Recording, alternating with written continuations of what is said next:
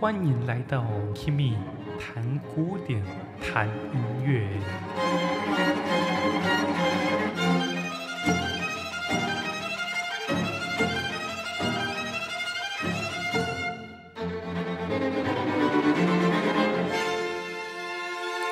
Hello， 大家好，欢迎回到 Kimi 谈古典、谈音乐，我是 Kimi。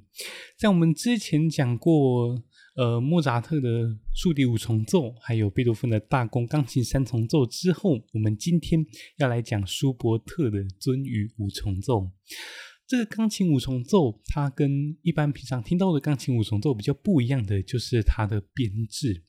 一般常见到的钢琴五重奏，就是钢琴加弦乐四重奏，就是钢琴加小提琴中。小提琴两支，中提琴跟大提琴。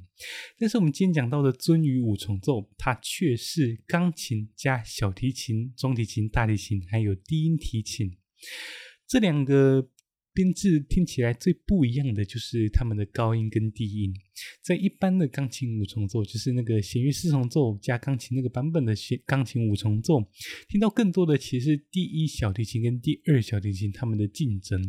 但是在我们今天听到舒伯特的鳟鱼五重奏，这个大提琴加贝大的这个编制，你会听到更多的就是大提琴跟低音大提琴他们两个之间的对话。但是这个特别的钢琴五重奏，这个编制也不是舒伯特首创的，在他之前有一个作曲家叫做胡迈尔，是介在巴呃介在浪漫跟古典之间的一个作曲家，他也有创作过这个钢琴加小提琴、中提琴、大提琴、低音大提琴这个编制的钢琴五重奏。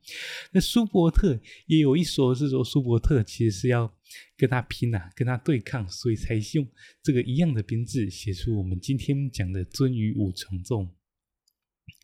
这个鳟鱼五重奏也不是整首都跟鳟鱼有关系，它得名只是因为它的第四乐章。那第四乐章用他自己所写的艺术歌曲《鳟鱼》来做改编，去做了一首变奏曲。那这个创作起源其实是当时在一八一九年，舒伯特跟一个非常有名望的、非常有年纪、有名望的一个歌唱家，他们一起到处去巡回演出。那当时舒伯特其实还没有什么名气，但是那个歌唱家就非常的欣赏他，常常演出舒伯特他自己所写作的作品，还有就是让舒伯特帮他弹伴奏。他们有一次巡回到一个小镇叫做 Stair， 那那边有一个矿场的经理叫做鲍姆加特纳，鲍姆加特纳，那他也是一个爱乐者，然后也会拉一点点大提琴，他就非常喜欢舒伯特的作品，也收藏很多音乐，其中一个就是舒伯特的鳟鱼，他非常喜欢这个作品，他就请舒伯特用这个鳟鱼当做主题来写一个曲子，来写一个钢琴五重奏。那舒伯特就把这个鳟鱼的主题放在第四乐章。我们讲到第四乐章的时候，会更详细的去讲他原本的艺术歌曲是怎么来的，还有他 原, 原诗的作者是谁，还有里面的一些歌词，我们也会来做赏析。那我们现在就进入到他的第一乐章。哦，对了，这首钢琴五重奏，他你们听一看曲式哦，它第一乐章就是一个奏鸣曲式，第二乐章是一个慢板，第三乐章是一个诙谐曲，第四乐章是一个就是用那个鳟鱼鳟鱼主题写的一个变奏曲，那第五乐章就是终曲。其实你这样听起来啊，把第四乐章那个鳟鱼变奏曲拿掉之后，其实还是一个非常标准的四个乐章的一个的一个曲子啊，但他特别加入了这个变奏曲，用鳟鱼主题写的这个变奏曲之后，就让它变得有一点不一样。那同时也是加入了这个乐章，让整首曲子在历史上都保有非常重要的一个地位。那我们现在就进入到第一乐章。第一乐章就是一个标准的奏鸣曲式，它有第一主题、第二主题、结束句，然后整个的架构是呈示部、发展部跟再现部。呈示部就是它会先让你知道说，就是这个奏鸣曲的主题长什么样子，而发展部就是会用前面的主题来一直做发展，展现作曲家的作曲技巧。而再现部就是再把前面讲到的主题再重复一次，那这个第一乐章奏鸣曲式乐章就结束了。我们现在直接来听听看这个《鳟鱼五重奏》第一乐章的开头，它就是使用到奏鸣曲式，没有序奏，一开始你听到的就是第一主题。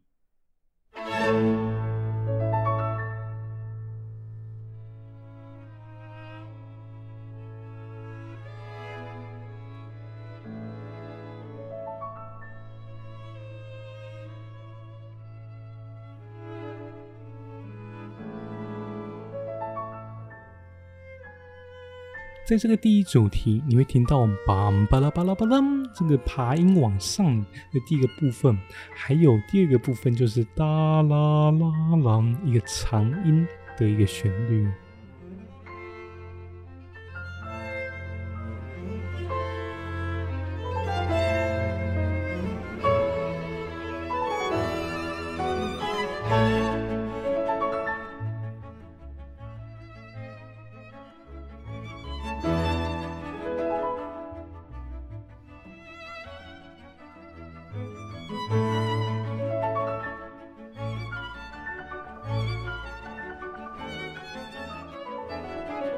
你在这个第一主题听到最多的就是梆滴啦滴当，还有那个滴的滴当之类的。好，反正这就是第一主题。再来，你就会听到第一主题跟第二主题之间的过门，这个衔接的段落。那它就是在第一主题跟第二主题之间做转调的这个过程。所以在这个过门，你就会听到它在转调，转一转，它之后就会到第二主题。那第二主题遵照了奏鸣曲式的标准，它的规矩就是你要转到它的属调或者是下属调之类的。那如果是小调的话，就会转到大调，这个我们在后面的集数就会讲到。那我们先听听看它怎么转调，转怎么转调转到这个第二主题。那顺带一提，前面你会听到的是第一主题 A 大调，那第二主题呢，它会在 E 大调。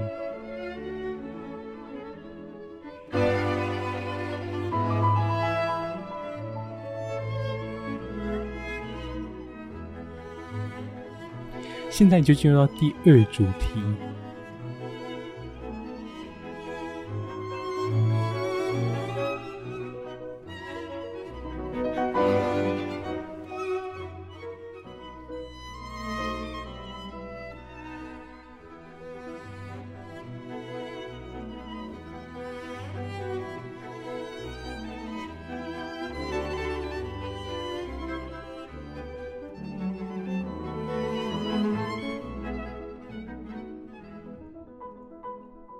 你刚刚听到的就是第二主题，它的音乐线条更长了。那如果你对音乐比较敏感、比较熟悉的话，你会听到其中有一些和弦，它有一点百你一道，就是本来应该这个和弦要接到这个和弦，但它突然转到一个很不一样的和弦。我们在后面会会去讲到它。好，那接下来就会是呈示部的结束段。这个结束句的音乐就又更活泼了，你们听一看。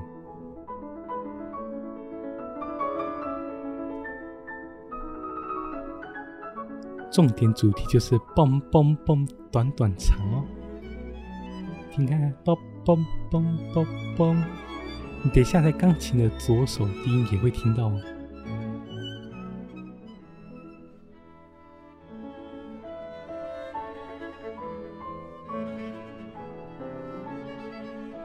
再来你会听到更不一样的音乐哦。这边就是结束呈示部的小尾奏。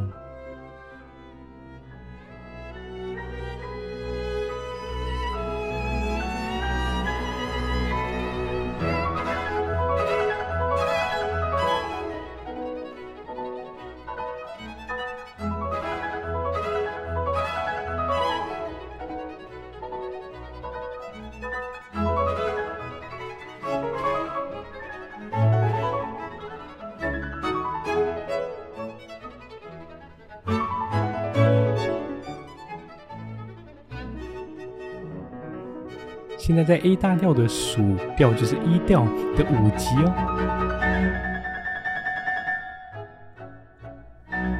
后突然，他突然到 D 大调，但等一下他又会转到 E 大调，结束呈示部。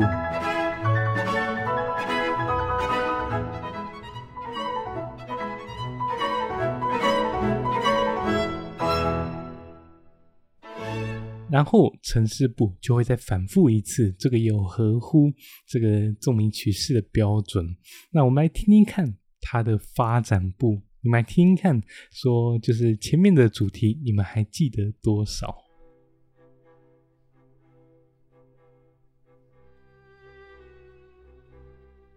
第一主题前半。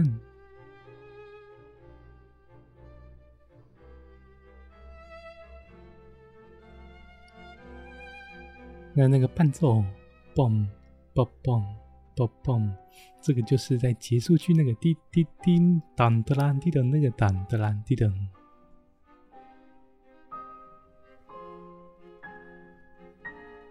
在你会听到，好像在远处的低音提琴。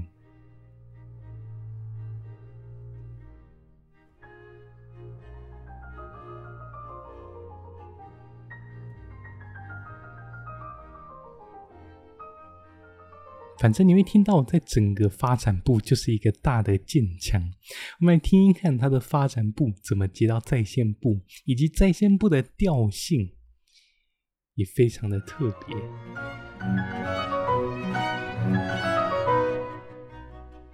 你会听到现在钢琴跟小提琴正在一搭一唱，它们越来越紧凑，最后合流在一起回到再现部哦。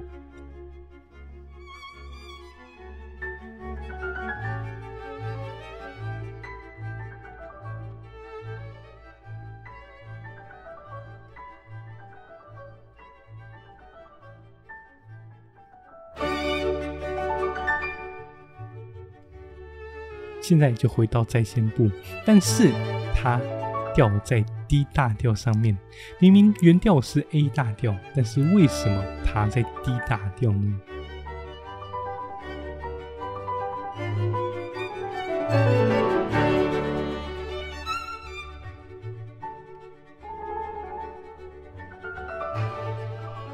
我自己的看法是，因为他在第四乐章摆的那个鳟鱼那个变奏曲是 D 大调，所以他认为整个曲子最重要的其实是 D 大调，所以他在这个再现部的第一主题放的是 D 大调。那等一下你在再现部的第二主题听到的却会是他的原调，也就是 A 大调。嗯，再来这个和弦。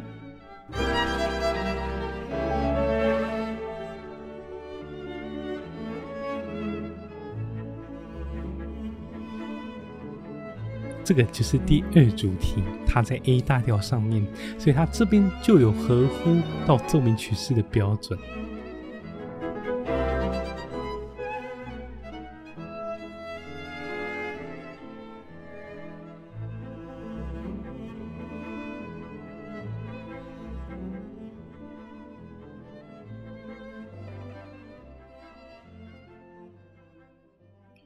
那后面就是一样的东西，就是你会听到结束句，然后你会听到它的尾奏，最后结束掉这个第一乐章。接着我们来看一下第二乐章。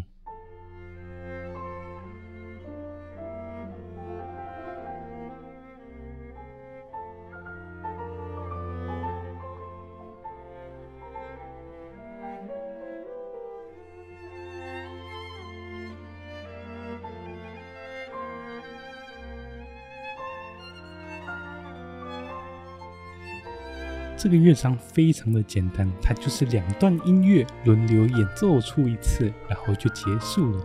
那我们可以说它是 A B A B。那 A 段就是你现在听到这种非常抒情的音乐，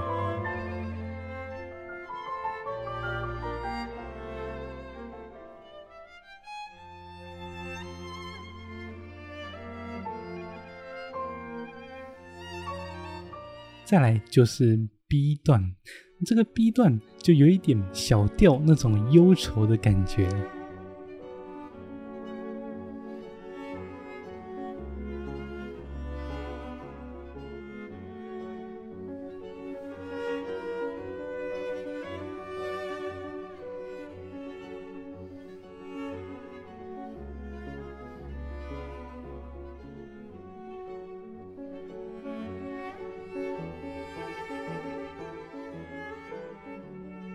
现在听完 B 段之后，再来就会回到 A 段，只是它的 A 段又会在其他调上面。那 A 段结束之后，下一次的 B 段那个调也是非常的特别。我们现在听一看下一段 A 段。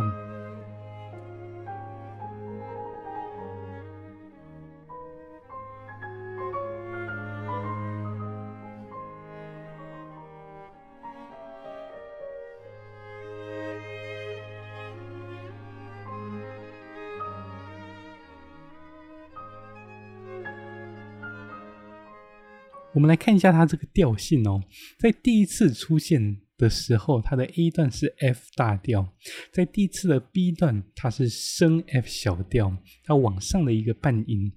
那再来第二次的 A 段，它来到了降 A 大调，就它如果是同音异名来说，它往上的一个全音。那接下来的 B 段它会到 A 大 A, A 小调，所以它又移高了一个半音。我们来听一看。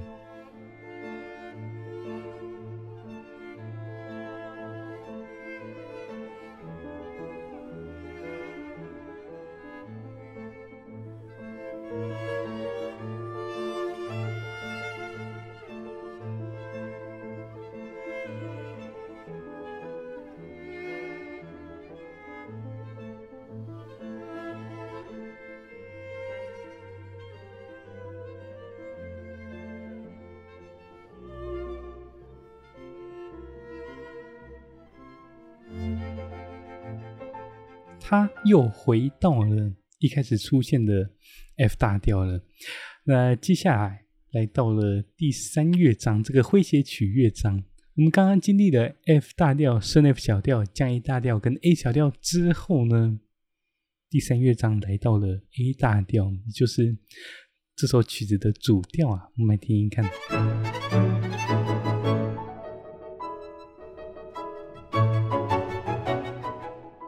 你现在听到的就是诙谐曲，那诙谐曲大家应该都很熟悉吧，就是三拍子，然后他不知道在动什么。那这个诙谐曲它有一个中段，我们现在听一看它的主段。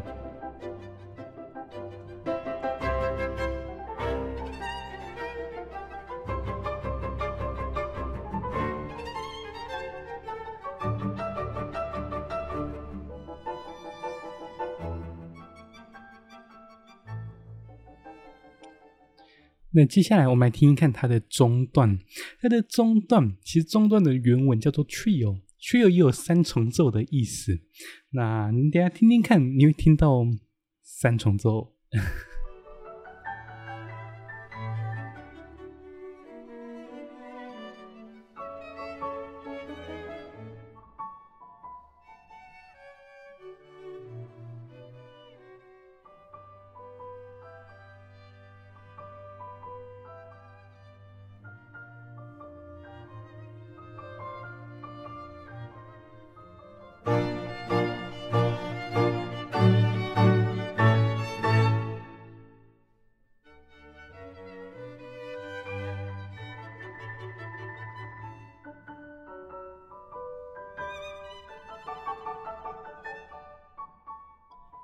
那一样在诙谐曲，我们上次在呃，比如说莫扎特的单簧管五重奏，我们有讲本来是小步舞曲嘛，就是它每个段落都会反复。那在这个诙谐曲里面，它也一样，每个段落都会反复，所以你们听到你们会听到很多次一样的东西。那它的中段结束之后，回到主段之后，那个主段就不反复了。好啦，那我们就进入到第四乐章，就是这首曲子的重点乐章。不如我们现在听一看舒伯特原本的艺术歌曲《鳟鱼》长什么样子。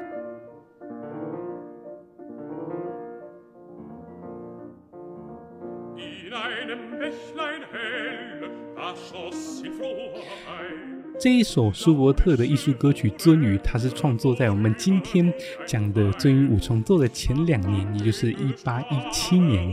那它是采用自德国的诗人叫做舒巴特。那舒巴特跟舒伯特他们没什么关系。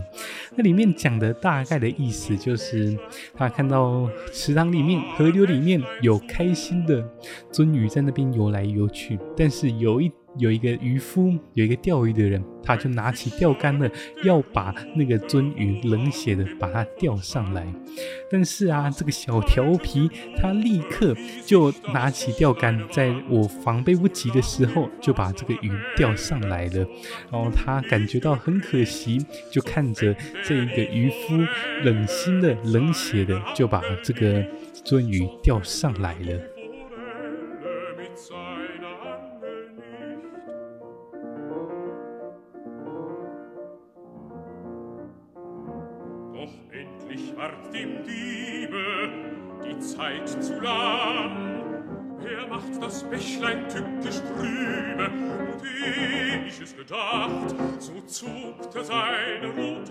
Das Fischlein, das Fischlein zappelt dran, und ich mit Regenblute sah die Betrogene an, und ich mit Regenblute sah die Betrogene an.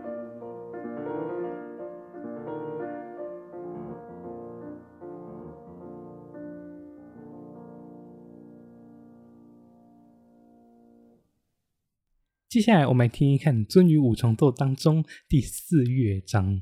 这个第四乐章它的架构是由一个主题，就是你刚刚听到的那个歌曲的主题，它会做五次的变奏，那第五变奏之后，后面会再来一次主题再现，它会把前面的主题再演奏一次之后结束这个变奏曲乐章。我们来先听一看它的主题。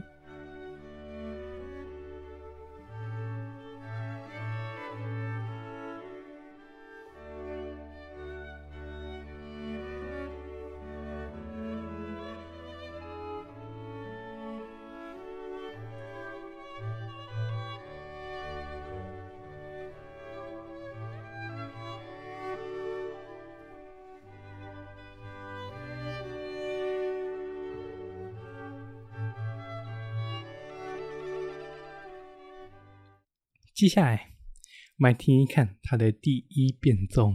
第一变奏它是由钢琴奏出了那个鳟鱼的主题，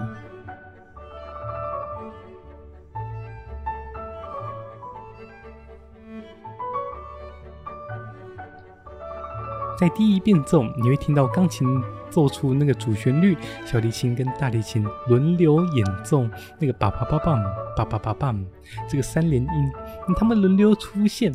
至于他们是从哪里来，如果你刚刚有在仔细听歌曲，你也许听得出来，但是我们在这个乐章的尾端，我们再来解释这个跟三连音有什么关系。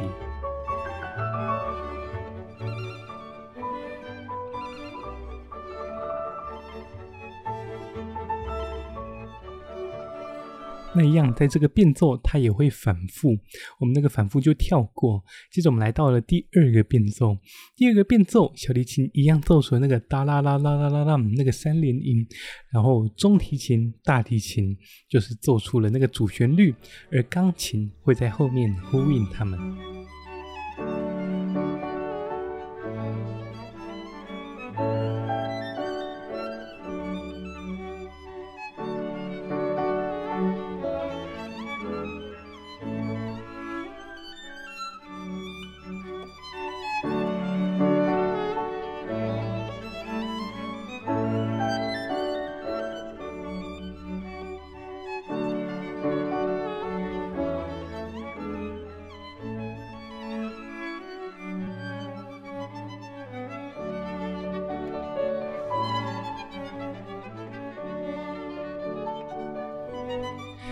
再来我们来到了第三个变奏。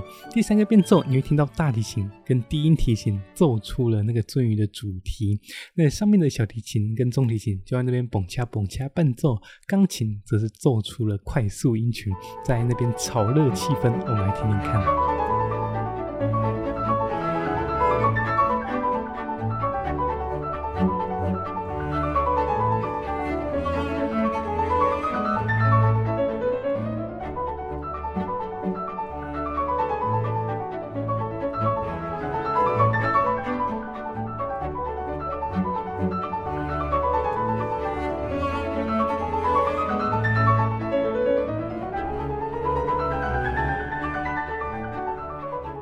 再来第三变奏接到第四变奏的时候，突然有一个很剧烈的变化，我什么都不用说，你们先听听看。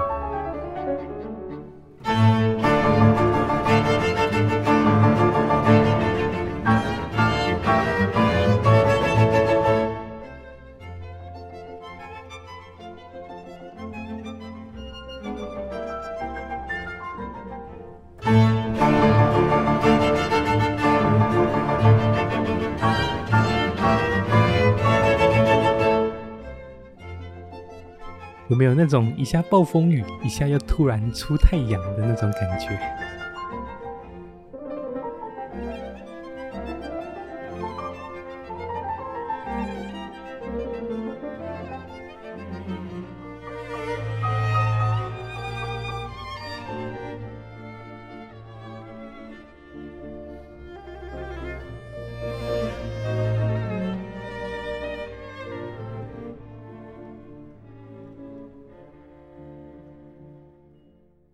在这个第四变奏，它会在D小调上面结束。那第五变奏呢？第四的第四变奏是结束在这个 re fa la 这个D小调嘛？那第五个变奏，它会到，也就是降 B 大调上面。我们来听听看。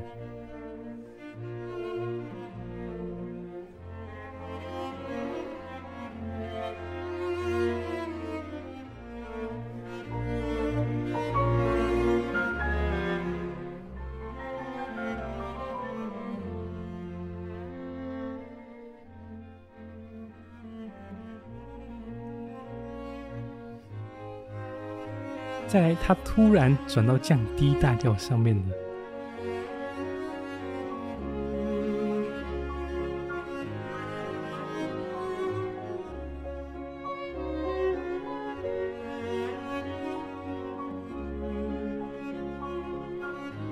接下来你会听到音乐的颜色开始慢慢转变了，它会从降低大调上面转回低大调，就是这个乐章的原调。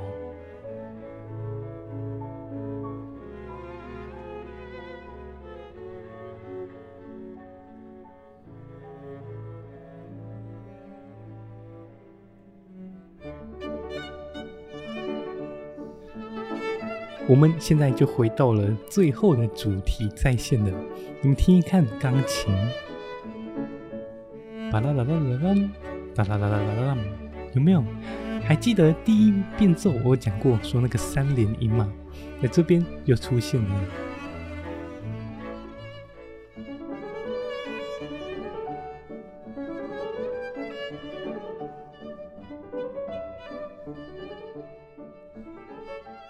那你可能会想说，那这个三连音是从哪里来的？我们来听一次那个歌曲。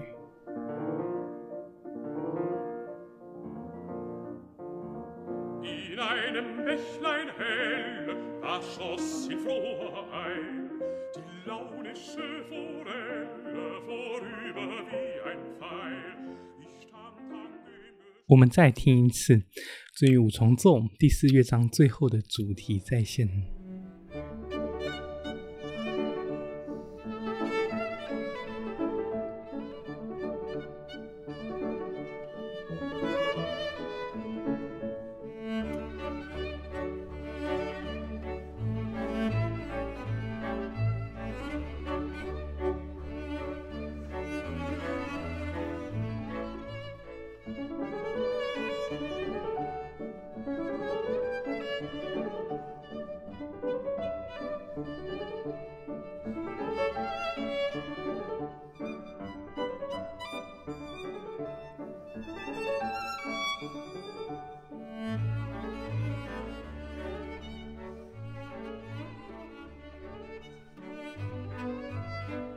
你会发现最后的主题再现它一直由大提琴跟小提琴轮流出现。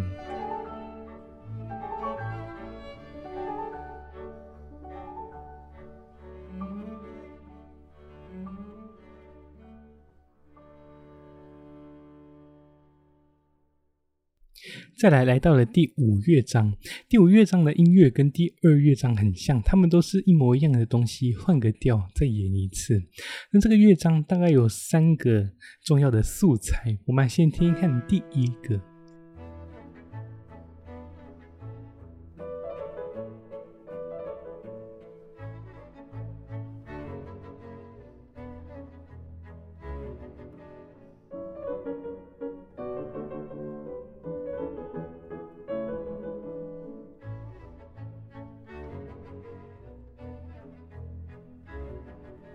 就是这个长短短长淡哒哒哒哒哒这个节奏。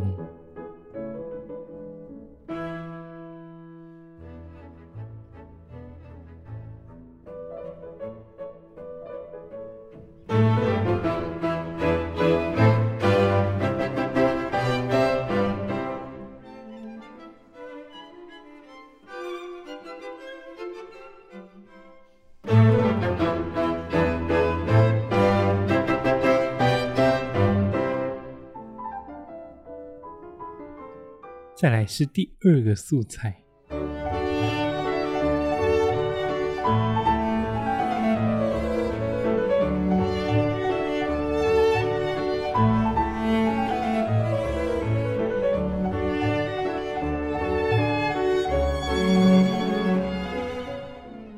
我怎么听到刚刚鳟鱼的那种感觉了？好，再来是第三个素材。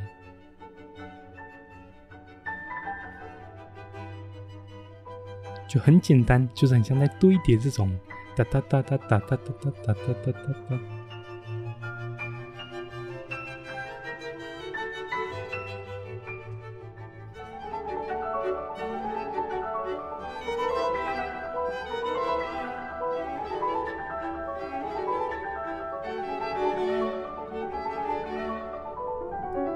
好，其实我们已经把第五乐章听完了啊，后半部分就是跟前半一模一样，就是一样是用这三个素材。好，那最后我来选择用呃第五乐章后半段的第三个主题开始来结束今天的节目。今天跟大家分享了大家也许只有听过第四乐章鳟鱼的这一首曲子，那相信其他乐章如果你听完的话，你也会觉得它很精彩。好，那我们今天节目就到这边告一个段落，希望你会喜欢今天的节目。那现在 Kimi 在进行的就是这个室内乐企划，呃，目前有安排的大概十五首很精彩的室内乐曲目来慢慢跟大家分享。那希望你会今天喜欢今天的节目，如果你想听更多的话，记得订阅我的 Podcast Kimi 谈古典谈音乐，你也可以去追踪我的 Instagram Kimi 谈古典谈音乐 Kimi C L A Music。 那另外我还有 Facebook 跟我的 YouTube 都在资讯栏下下面你会可以看到所有其他的连结。好，那我们今天节目就到这边告一个段落，我是 Kimi， 我们下次再见，拜拜。